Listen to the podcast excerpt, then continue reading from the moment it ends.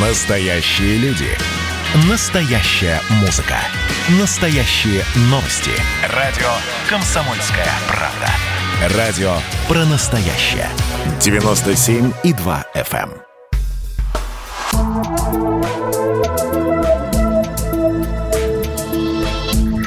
Просто космос.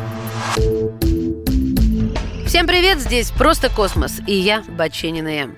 Я сегодня не буду задаваться вопросом, есть ли жизнь на Марсе. Нет, нет, сегодня меня интересует, есть ли секс в космосе. Не пугайтесь, вопрос о воспроизводстве человеческой популяции в космосе на самом деле довольно серьезный и вполне научный. Но просто пока им основательно не занимались, он был далеко не приоритетным. Но если мы собираемся колонизировать как минимум Марс, то влияние космической среды на репродуктивную систему, хотя бы животных, нас должно живо интересовать. Оно действительно изучается еще с конца 70-х. Главными подопытными здесь стали, как и на Земле, конечно, мыши.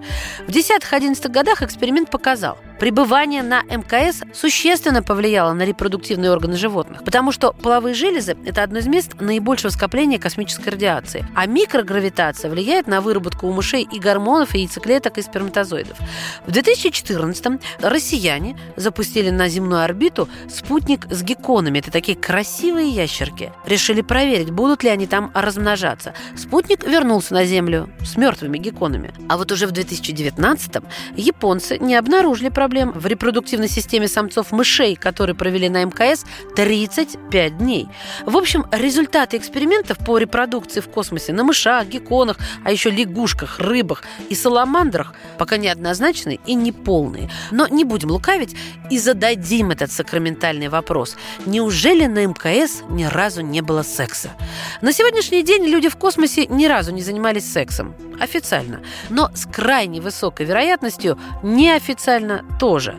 Все астронавты, которых об этом спрашивали, отвечают примерно так же, как и женщина-астронавт, которая разделяет рекорд по количеству полетов в космос. Ее зовут Джерри Росс, вот что она говорит. Как мне известно, нет. Вы же видели интерьер МКС. Там и места-то не так много.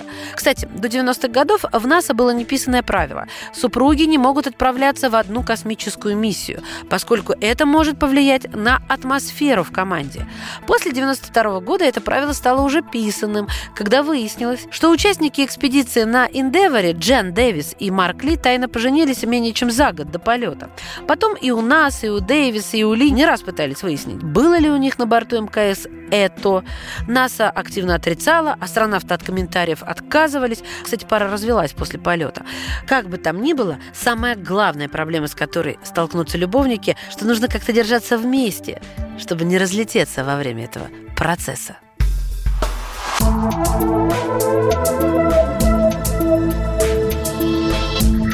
Просто космос.